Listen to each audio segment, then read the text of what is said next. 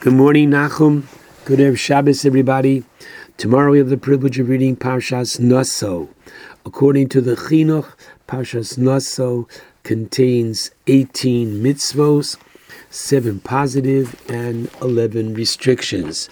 Parshas Naso, which contains the laws of the Sota, the suspected adulteress, this, the Nazir, the laws of the Nazarite, Birkas Kohanim, the mitzvah for the Kohanim to bless the people daily as they do in Eretz Yisrael. We were just privileged to have Birkas Kohanim this past week with the Yom Tov of Shavuos, and I'd like to discuss, interestingly, why Parshas Naso has the distinction of being the longest parsha of the Torah.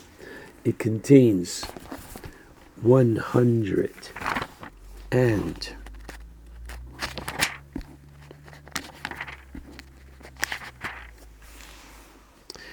Seventy-six psukim in it,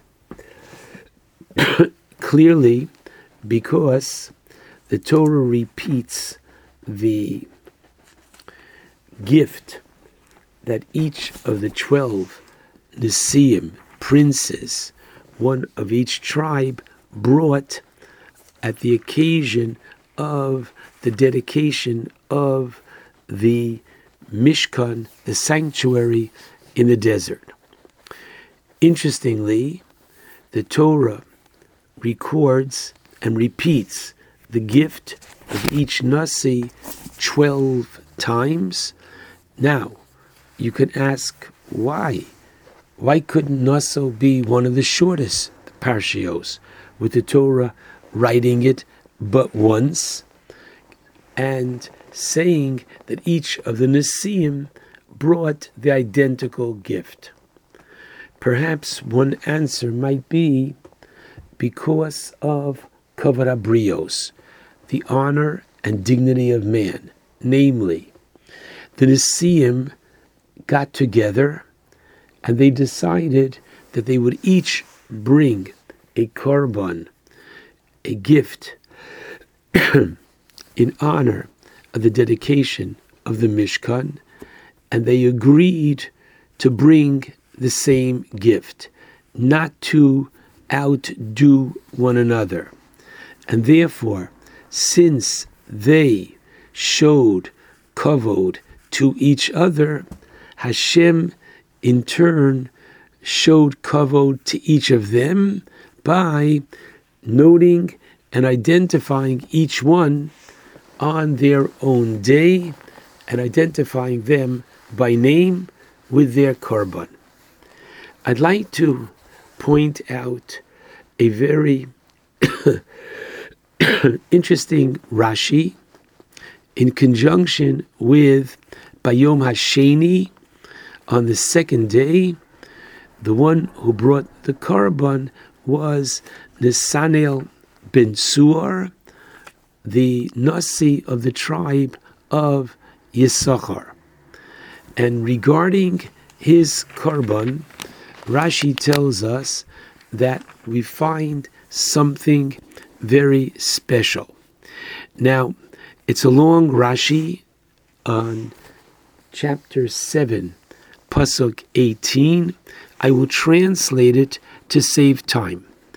Rashi begins by asking, why does the Torah use the word hikriv, which means that he offered or brought his korban, something which the Torah does not use in conjunction with the other princes.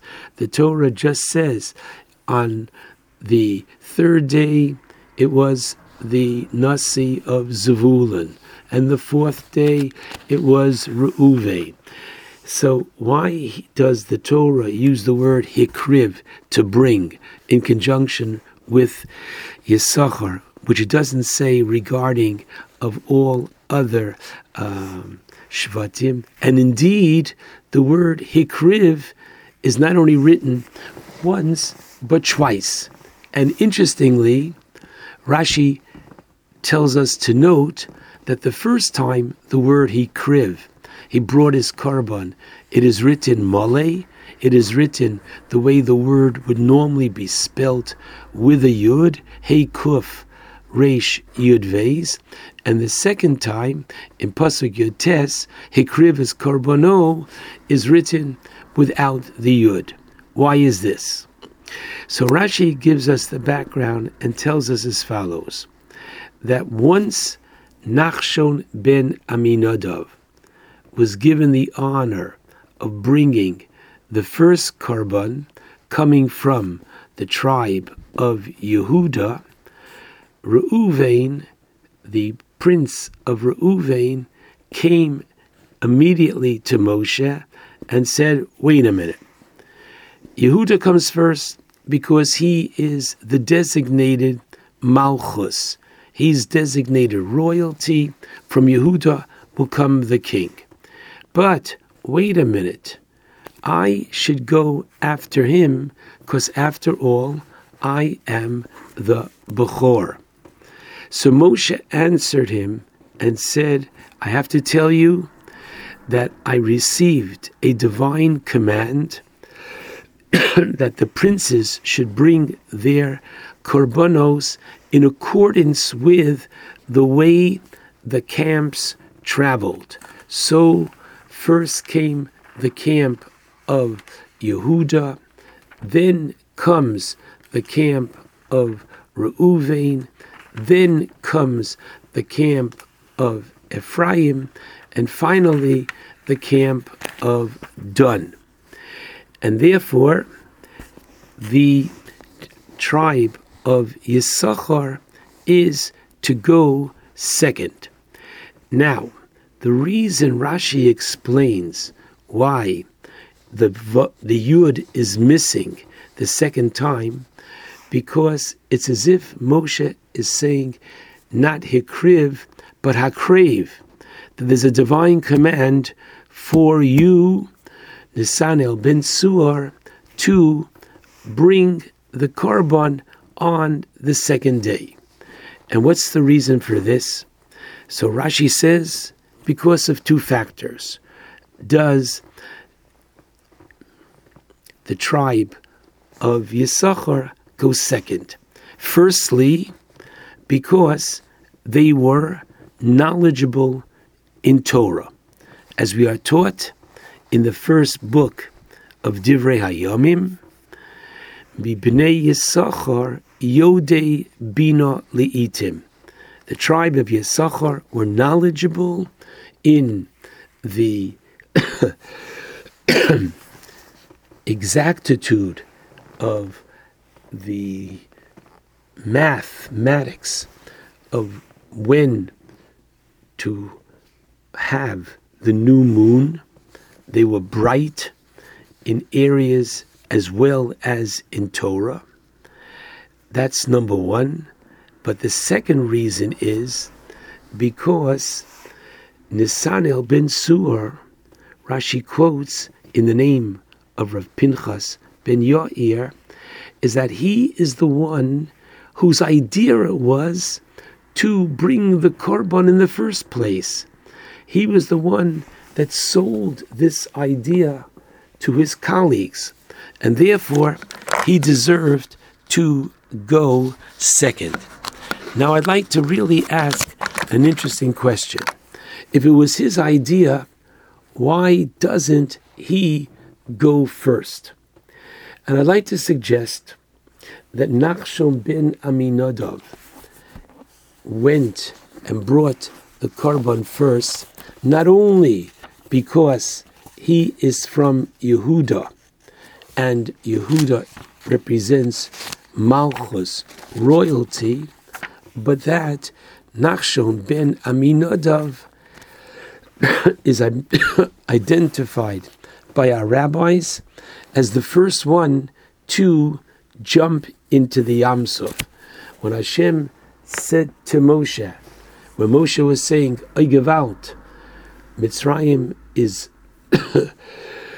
running after us in hot pursuit, Hashem said, Daber el bnei Yisrael, V'yisa'u, speak to the Jewish people that they should uh, travel and proceed straight ahead. So Nachshon was the first one to jump in. And in reward for that, we're going to see that just as the jumping into the Yamsuf was connected to the construction of a Mishkan, so too was he honored to bring the offering first at the occasion of the dedication of the Mishkan. Now, my friends, what is the Mikdash? The Mikdash is Lamala min Hateva. The Mikdash is something which is beyond the norm, namely, that God comes and resides among man. Shechina bitachtonim, as our rabbis say, and Kriyas Yamsuf is also beyond the norm. Our rabbis tell us that in conjunction with Kriyas Yamsuf, that Vayoshav Hayom, the waters returned early in the morning. Lifnos boker, le'esa no, literally to its strength. But the rabbis tell us that the word le'esa no should not only mean strength, but it should be read litno'o, in the condition that God, at the time of creation, made a condition with the sea that it would split on behalf of Bnei Yisrael. It was, quote, Lamalo Menateva. Now, I'd like you to take an interesting look at the Shira, which the Jewish people sang at the Yam. Throughout the Shira, this praise of God for what he has done to the Egyptians, how the rest of the world knew about this, and how ultimately the Jewish people were saved. As the last pasuk indicates, kivosus paro. Two, three psukim right before the end of the Shira, there is another theme which is, at first glance, hey, what's this doing here? Namely, Moshe prays to V'yemo, starting with Pasuk Yud Zayin and Yud Ches, to V'yemo V'sito Emo Bahar Nachaloscha. Hashem, you will bring them and implant them on the mountain of your heritage. Mochon l'shivtacha po'alta Hashem, the foundation of your dwelling place that you, Hashem, have made. Mikdash, Hashem konenu yodecha, the sanctuary, my Lord, that your hands establish. My goodness, what is the Mikdash? What is the sanctuary of God doing over here?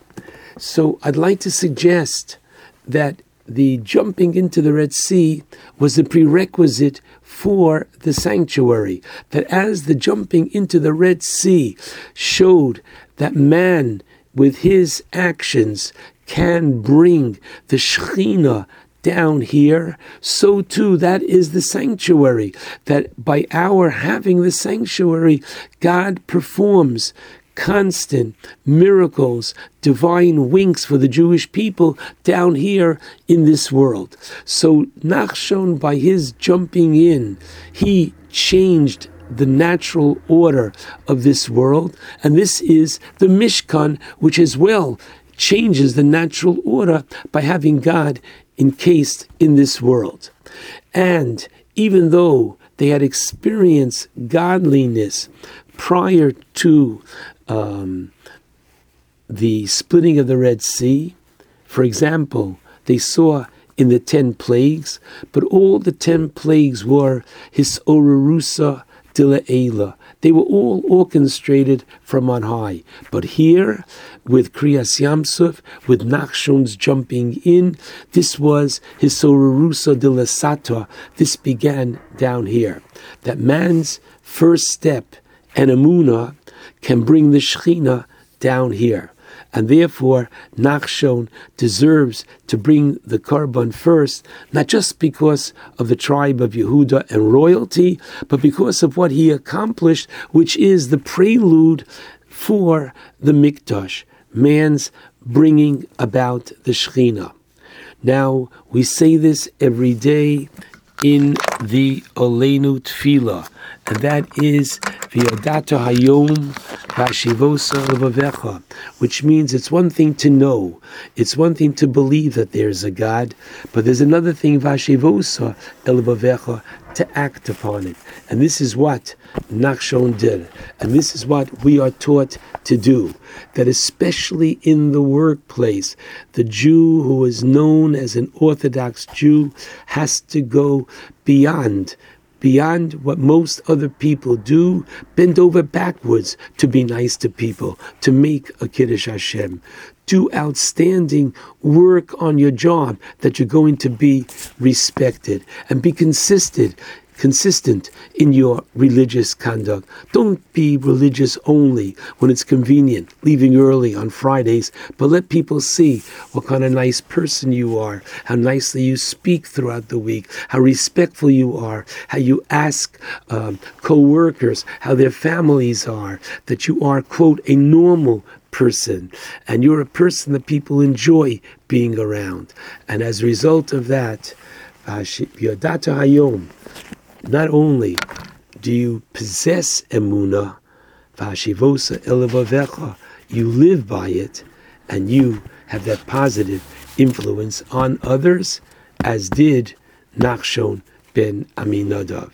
Shabbat Shalom to all.